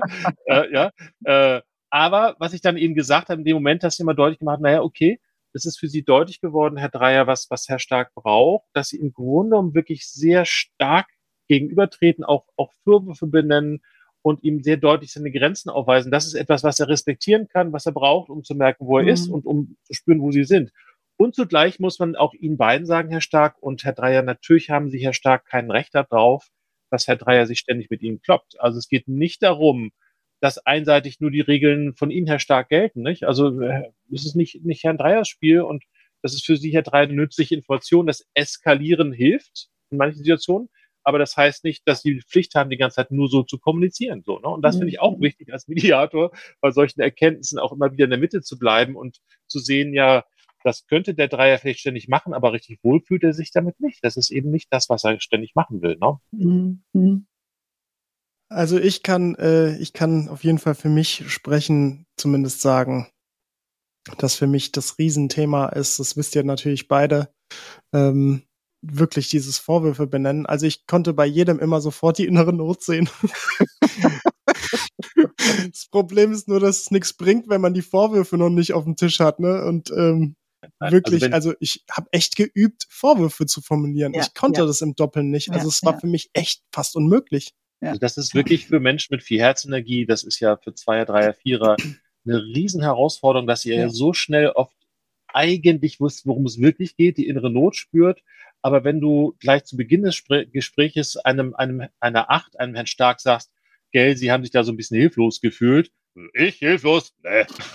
also, um, um, Ja. um, da, um da hinzukommen, braucht es Ja. eben dieses, dieses Ringen, dieses Abarbeiten der oberen Schichten. Das ist, es ist leider nicht selten nützlich, sofort zur inneren Not zu gehen. Die meisten wehren das ab und tun so, als wenn, also die wissen das oft ja auch gar nicht, ne? Das ist manchmal noch nicht Ja. mal Lüge, sondern manche, die Mhm. sind noch gar nicht da, dass sie spüren können. Mhm. Also wir werden die Leitersprossen nicht überspringen. Das habe ich auf jeden Fall auch gelernt. Ähm, ähm, ja, ich gucke so ein kleines bisschen auf die Uhr und ähm, würde gerne. Ich, ich möchte an dem Punkt auch gleich was sagen. Ja, Möchte meinen sag- Satz zu Ende. Also ich, ich bin immer dafür, dass wir hier betonen Gerechtigkeit mit dieser Arbeit oder Allparteiligkeit, Gerechtigkeit. Es ist schon gerecht. Genau nur die, diese Konfliktleiter. Jeder Enneagrammstil oder jedes Zentrum hat eine Stufe, die leichter fällt und ein, zwei Stufen, die viel schwieriger fallen. Ich finde, Kopfmenschen zum Beispiel können sehr sachlich, fein differenziert, präzise, ohne allzu viele Bewertungen die Beobachtung benennen, beschreiben. Und tolle Ähm, Fragen stellen dazu, dass es rauskommt. Ja, ne? tolle Fragen dazu. Ne? Also jede Zentrum, jede Enneagramm hat einfach Gaben, die die mitbringt zu den Konfliktleiter und auch Schwierigkeiten, richtige Entwicklungsschwierigkeiten. Und das finde ich so gerecht. Ne? Mhm. Alle können davon profitieren. Und die Achter und die Bauchmenschen haben oft, bisher Achter ist leichter, die Vorwürfe rauszuhauen, sag ich mal, und zu, zu doppeln und entsprechend bei Herzseite dann doch relativ schnell auch bei den, bei der Intuition für die Gefühle, ne? Ganz klar. Hm. Ja, ähm, jetzt jetzt ähm, gucke ich so ein bisschen, äh, habe ich so ein bisschen das Gefühl für Gerechtigkeit fast schon äh, zu sorgen in dem Sinne, dass wir ähm, so ein bisschen vielleicht zumindest mal die anderen Stile auch noch benennen. Wir haben jetzt wirklich lange über die acht und die drei gesprochen und jetzt sitzen hier vielleicht noch die sieben anderen Stile, äh, die zuhören und sich denken, und wo bin ich jetzt und was ist bei mir so in meinem Stil unterwegs und was hört ihr da die ganze Zeit? vielleicht einfach so ein bisschen, ähm, ja, ich weiß nicht, wie man das kurz machen kann, aber dass man so ein kleines bisschen Pam Tillmann, was, was erlebt ihr ganz oft in den Stilen gegebenenfalls, wenn ihr, wenn ihr die Leiter runtergeht und was euch einfällt, also vielleicht innere Not, vielleicht Vorwürfe oder so. Könnte mal mit der 7 anfangen. Ähm, ja. Ich habe durchaus auch äh, viele Konflikte, Mediationen auch mit, mit Siebenern gehabt und äh, auch Siebener Chefs sind ja besonders spannend, da auch immer wieder. Ähm, und ähm, ich hatte, musste gerade an eine Mediation denken mit der 7er 8. Das war, war eigentlich eine Paar, Paar-Mediation. Ähm, und wo aus der Perspektive der sieben, die eigentlich ein glückliches Eheleben geführt haben, weil die hatten so gemeinsame Interessen, die haben den, den Garten gemeinsam gemocht, die haben sich um den Haus gekümmert, die sind nach England gefahren und haben so irgendwelche Gartenbesichtigungen in England gemacht. Also da gab es so gemeinsame Interessen. Und für eine sieben war das wunderbar. Also die, die fand das toll, diese gemeinsamen Interessen haben, gemeinsam zu reisen. Aber was der Vorwurf der sieben war gegen die acht, gegen die Frau, dass sie immer so negativ ist. Also die acht hat halt, war halt an bestimmten Punkten unzufrieden. Ihr hat, der acht hat was an Intensität in der Beziehung gefehlt, an Emotionalität und an Gemeinsamkeit äh, hat der acht was gefehlt und, und Perspektive der sieben war, sie ist immer so negativ. Ist doch alles in Ordnung eigentlich. Und, und ich habe auch einen anstrengenden Beruf. Er hat auch sehr mit, auch mit, mit Menschen gearbeitet und sagt, Mensch, wenn ich hier nach Hause komme, dann will ich die noch wieder jemand da haben, der, der mir Schwierigkeiten macht. Und also die ist immer so negativ. Ähm, und es, es hat ihn einfach irritiert, dass sie da so, so, so, so dauerunzufrieden war. Das finde ich so Irritationen äh, erlebe ich oft bei Menschen mit viel Kopfenergie, einen guten Ausdruck von einem abwehrenden Gefühl. Es ist eben nicht so wuchtig, es ist nicht so wahnsinnig negativ. Es ist so ein bisschen so wie, wie die Queen sagen würde, I'm not amused. Also es ist so, so dieses, diese, eine, eine, eine gewisse feindwidrige Art, äh, darüber zu reden. Und am Ende innere Not bei ihm das war einfach wirklich unglücklich. Ne? Der war wirklich, der war tatsächlich unglücklich. Der hatte tatsächlich, wie er oft die Siebener so haben wir eigentlich trotz der Oberflächlichkeit, die man vorwirft oft und die man den Eindruck hat, die tanzen da so oben leicht durchs Leben, aber tatsächlich haben die eine ganz tiefe Sehnsucht nach tiefe Beziehungen, haben diese, diese Hidden Line zu vier runter. Der war kreuzunglücklich. Der hätte gerne mit seiner Frau es leicht und schön gehabt und war unglücklich, dass zu Hause auch noch so kompliziert war wie bei der Arbeit. Das, das war für den ganz schrecklich. Und da ist wieder dieser Unterschied ähm, für, für die sieben, für Kopfmenschen. Sie wollen gerne sich unterhalten und Informationen austauschen und verstanden werden, so, so, so diese Ebene erreichen mit ihr Partner. Und dann kann das Herz aufgehen und dieses Wunsch gegenseitig sich zu versehen, zu hören, verstehen, ist natürlich was ganz anderes als, ich habe aber jetzt ein Thema, die ich mit dir klären will. und dann kann man gar nicht mehr aufmachen. Dann löst es einen Fluchtimpuls aus bei Kopfmenschen und speziell die sieben. Und ich kenne immer wieder das Thema, dann macht der sieben, organisiert was Schönes, ein Wellness-Wochenende oder irgend so. Schönes Dinner, Candlelight-Dinner mit seiner Frau am Freitagabend. Und sie hat gesammelt, alles, was sie nicht klären konnte in der Woche. Oder Jetzt ist die Gelegenheit. und dann hat sie ihn beim Tisch und er erlebt, ja. sag mal, kannst du nicht mal hier das ein bisschen genießen, ein bisschen schöne Zeit zulassen? Also das ist so faszinierend, wie diese, diese, äh, wie, die, wie, wie wir uns gegenseitig ein bisschen frustrieren, so von unser Enneagramm-Stil und es einfach voneinander nicht wissen. Ne? Im Kopfzentrum äh, würde ich einfach noch was dazu sagen. Also, dass es grundsätzlich Fluchtimpulse ausgelöst werden durch Konflikt. Das ist grundsätzlich diese Irritation. Wir, ich finde, wir übersetzen runter in die passende Sprache für das Zentrum. Also fünf und sechs, da kann man ähm, verunsichert. Ähm, ich fühle mich, ähm, meine Grenzen sind verletzt. Du bist zu viel für mich. Ähm, ich fühle mich fremdbestimmt von dir. Ähm, also es gibt bestimmtes Vokabular, das sehr gut passt im Kopfzentrum. Ne? Mhm. Und dann löst es in mir einen Rückzugsimpuls aus. Dann, dann das ist diese, dieser Fliehimpuls, dann es einen Rückzugs und Aversion. Also alle im Kopfzentrum können wunderbar, die sind meiste in Aversionen, sich abgrenzen durch eine gewisse, ne, so, und du gehst bitte weg. Ähm, und ähm, ich finde, in ins Herzzentrum, lass uns mal was über Herzzentrum, wenn wir dieses Wort Irritation wieder nehmen, so auf diese Stufe, da übersetzen wir anders runter. Ne? Dann geht es rein in, ähm, das, das tut mir weh, ich fühle mich übersehen, ich fühle mich nicht wertgeschätzt. Ähm, ich finde meine Leistung, meine Arbeit, ne, ich fühle mich ähm, nicht wertgeschätzt für das, was ich leiste. Also es gibt ähm, einfach unterschiedliche Übersetzungen, finde ich, aus dieser Wortirritation. Damit können wir anfangen aber dann benutzen wir anderes Vokabular, je nachdem, welches Zentrum wir unterwegs sind oder welch, mit welchem Enneagrammstil wir unterwegs sind. Hm. Ja, danke. Ähm, ich glaube tatsächlich viel weiter in die einzelnen Stile rein schaffen wir zeitlich nicht mehr. Ähm, wir sind jetzt schon über die Stunde drüber. Hm. Aber ich, ja, ich stelle noch mal konkret die Frage einfach, weil, weil ich glaube, es kam so ein bisschen raus, wie wertvoll das Enneagramm auch tatsächlich in Mediation ist und äh, auch für die Konfliktleiter und für, für auch das Doppeln.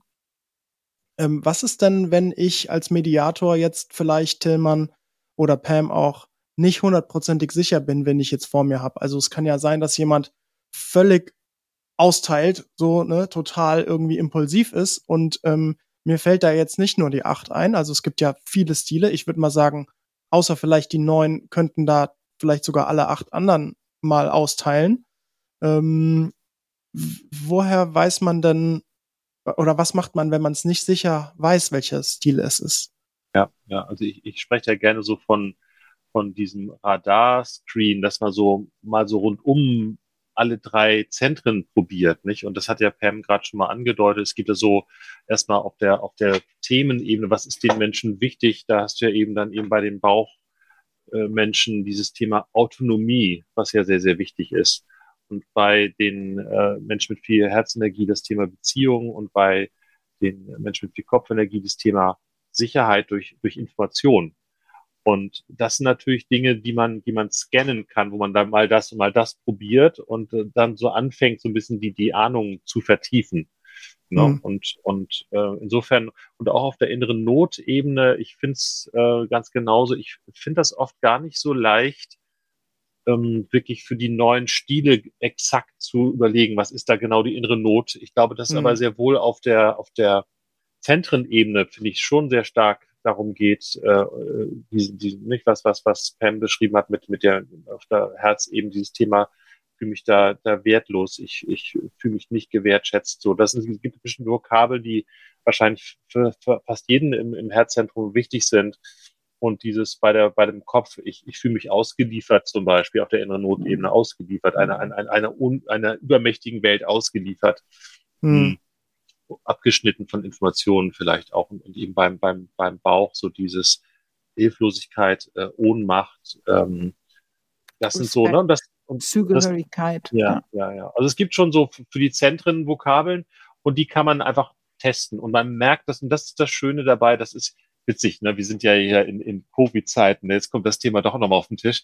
Also ich muss gerade an diesen Test denken, ne? Äh, diesen Test, den man macht, äh, um, um Covid zu testen man hat dann mhm. innerhalb von 15 Minuten erstmal eine Aussage so. Und so ist das da auch. Ich finde, wenn man da so mal 15 Minuten lang mal verschiedene Vokabeln ausprobiert, merkt man irgendwann, dass die Leute bewegen, sich bewegen, dass sie sehr deutlich Ja, sehr schnell Ja sagen und dann merkst du, ah, okay, ja, ja. So, also so, so robbe ich mich daran, wenn ich, wenn ich nicht so richtig eine klare Intuition. Okay. Ja, danke. Ähm, ich glaube, ich habe tatsächlich jetzt erstmal kein weitere, keine weitere Frage. Hm. Ich kann, glaube ich, nur noch mal darauf hinweisen, ganz persönlich, ich kann wirklich nur empfehlen, in der Mediationsausbildung lernt man das und noch viel mehr. Und äh, ich so, ja, ich glaube, ich kann es echt noch mal erwähnen. So wie Tillmann gerade dieses Doppeln beispielhaft gemacht hat, ne, was, was äh, hat er auf der Vorwurfebene dann für jemand anders gesagt? Das klingt so unglaublich eloquent und leicht. Ja. Ja. Das sind gerade 30 Jahre Erfahrung mit fast äh, wahrscheinlich wöchentlich mindestens einer Mediation so gefühlt. Ähm, wahrscheinlich sogar noch viel mehr im Jahr. Ja, ja. Und ähm, ich habe, also ich erlebe, habe es bei allen zumindest in meiner Ausbildungsbereich äh, gesehen, man, man setzt sich dann, man steht auf, ne, verlässt seinen Platz, setzt sich neben diese andere Person und dann ist so, äh, und was sage ich jetzt? was was sage ich jetzt nochmal? Äh, ich habe keine Ahnung. Ich setze mich wieder hin oder keine. Also es ist wirklich, man stößt auch auf seine eigenen inneren Nöte. Das ist schon spannend. Man lernt, was man zu lernen hat. Genau. Und man hat ja eine großartige Lehre, weil ich halte Tilman Metzger für der also absolut eloquenteste, großartigste Mediator und ähm, für Gruppen, für größere Gruppen, also was er für einen Mut und Präsenz hat, alle Themen anzugehen, zu halten, sich auch mit Kompliziertheit auseinanderzusetzen. Und er hat einfach diese Gabe, das zu strukturieren. Ähm, und ich glaube, dass ähm, das lernt man auch in dieser Ausbildung. Zum Beispiel unsere Unterschiedlichkeit spielt eine große Rolle. Das ist gewollt. Was heißt gewollt? Es ist gegeben. Es ist Natur. Aber ich glaube, das spielt eine ganz große Rolle und es ist auch Lernen pur.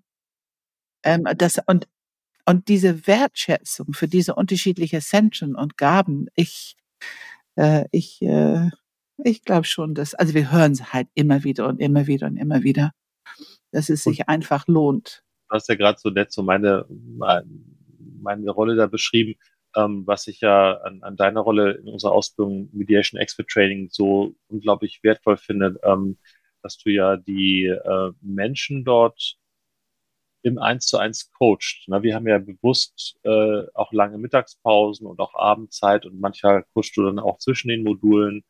Weil natürlich, wenn man sich mit so einem Themenfeld wie, wie Konflikte auseinandersetzt, so intensiv kommen auch die eigenen Themen hoch, natürlich. Und das, das, was einem selber Mühe und Kummer bereitet mit Konflikten, kommt da hoch. Und das ist eben so schön, dass wir die damit nicht alleine lassen müssen, sondern dass wir, also ich schätze dich ja so, Pam, als so einer der der genialsten Coaches, die ich kenne und habe das ja auch selbst erlebt, wie du mir geholfen hast. So, ich habe ja mich lange Zeit auch für eine drei gehalten und äh, habe dann eigentlich erst vor 13, 14 Jahren durch dich gelernt, dass ich eben eine Achterstruktur habe und das finde ich, äh, machst du ganz hervorragend. Wir haben gerade aktuell ja auch einen Teilnehmer, der 60 Jahre alt ist und schon Enneagramm-Kenner war und du, dem du geholfen hast zu merken, hey, ich bin gar keine Eins, ich bin eine Fünf. Also wir haben ja wirklich, wirklich lebenserfahrene Menschen, die wirklich von dir was mitnehmen in ihrem ihre Selbstkenntnis. Und das ist natürlich als Mediator sowas von wichtig, dass du darüber informiert bist, was für Wirkung hast du tatsächlich und wo sind wirklich deine verletzbaren Punkte als Mediator. Und äh, insofern, das ist so die Kombi, die wir beiden haben. Das ist einfach so der begeisterte Mediationspraktiker bist, bin und du einfach ein, ein sehr, sehr tiefgehender Coach. So, das finde ich sehr schön. Hm. Ja, danke. Ja, wenn das nicht eine, eine schöne, wertschätzende Schlussrunde war, sage ich mal. ähm, findet die Ausbildung eigentlich in Präsenz statt, Tillmann? Ja und nein. Also erstmal, ich habe mich sehr bewusst entschieden, dass die Ausbildung jetzt seit seit äh, anderthalb Jahren im Nordkolleg in Rendsburg stattfindet. Das ist deswegen gut, weil das ein, eine, eine sehr besondere Bildungseinrichtung ist, die äh, vom Bund, vom Land Schleswig-Holstein und von der Stadt gemeinsam geführt wird. Und die haben ganz gleich von Beginn von Corona gesagt, wir machen nicht zu. Die haben so eine Sondergenehmigung, dass sie nicht zumachen müssen, sondern die haben gewissermaßen so ein Ort, wo erforscht wird, wie man unter Corona-Bedingungen sicher arbeiten kann. Also da wird halt wirklich jeden Morgen getestet da, haben die so ein Testzentrum, wo man hingeht und es gibt sehr klare Regeln. Und das bedeutet, dass wir wirklich fast alle ähm, Module wirklich ähm, in Präsenz machen konnten.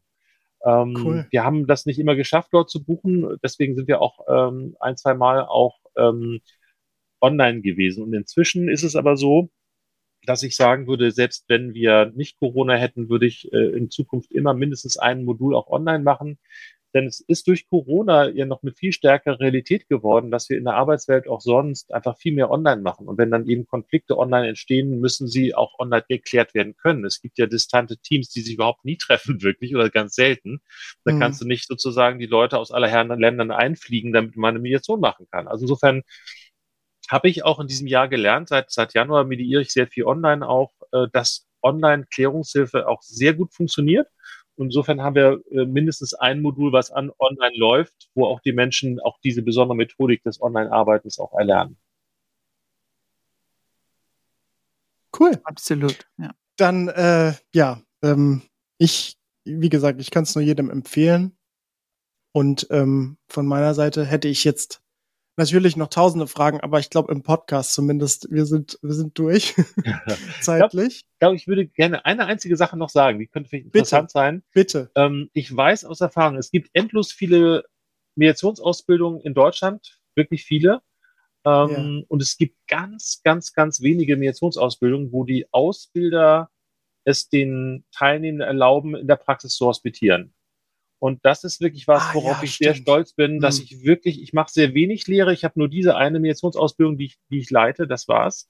Und ich mache zu zwei Drittel oder mehr mache ich wirklich Mediationen. Und ähm, die meisten meiner Kunden erlauben das auch, dass ich dann Assistenten begleite, das sind dann die, die Teilnehmenden. Und es sagen sehr viele Teilnehmer, dass es einen riesigen Unterschied macht, eben das live zu erleben, weil ein Seminar ist ein Seminar, ein Seminar, obwohl auch da natürlich mit möglichst echten Fällen arbeiten und auch Konflikte in der Gruppe äh, mediieren, die da entstehen.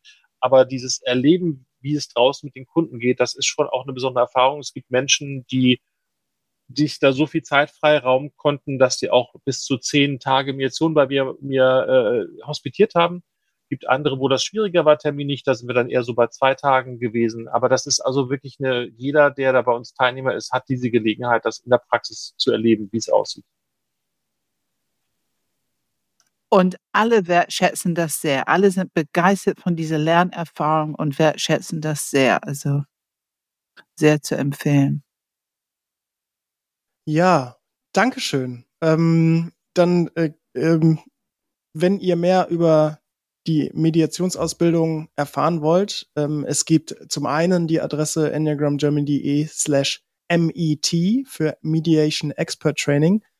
Aber die Buchung oder jegliche weitere Abwicklung, Organisation, alles drum und dran ist direkt mit Tillmann. Das heißt, äh, wenn ihr Interesse habt, dann einfach bei tillmannmetzger.de auf die Webseite gehen. Da gibt's einen kleinen Reiter Ausbildung und da findet ihr alle möglichen Informationen, sogar noch weitere Videos, ähm, die noch mal ein bisschen mehr beschreiben, was da so passiert und auch Flyer und natürlich seine Kontaktdaten. Also ihr äh, werdet alles finden, hoffentlich. Genau, und der nächste Start ist am 17. Ah, März genau. 22. 17. März 22. Okay, sehr gut.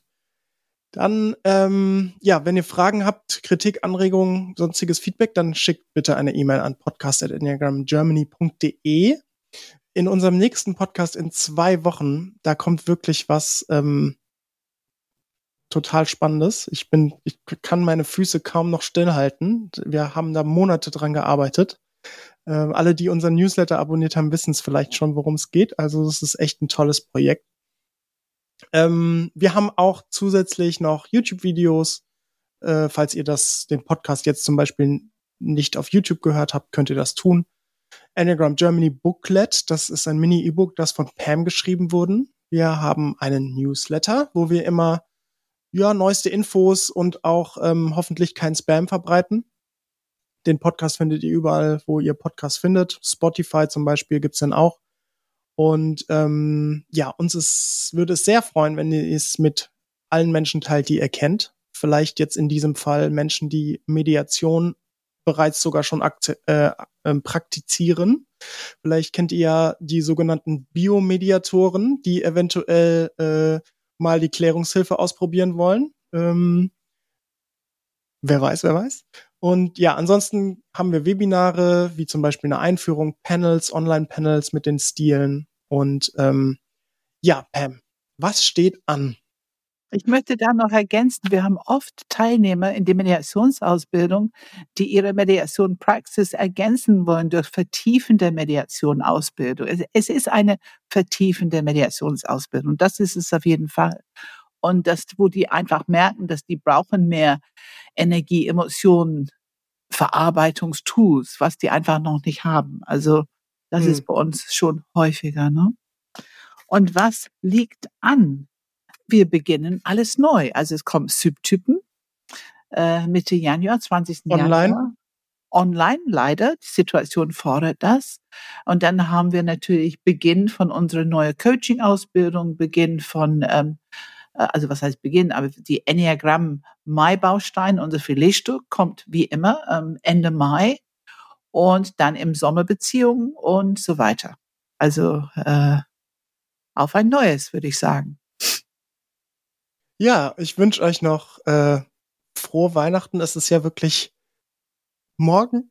Morgen geht's los. Äh, dann ähm, ja viel äh, viel Spaß unter dem kleinen grünen Weihnachtsbaum, auch allen Zuhörern und mhm. hoffentlich bis bald mal wieder, Tillmann. Ja, sehr gerne. Danke für das ja. schöne Gespräch mit euch beiden. Ja. Danke für deine Zeit, Tilman. Das hat mal wieder wie immer Spaß gemacht. Und ich danke dir, Philipp, für deine tolle, tolle Arbeit, für uns, für unsere Arbeit. Dankeschön. Und frohe Weihnachten, ihr Lieben. Frohe Weihnachten. Mach's danke. Gut. Tschüss. Tschüss.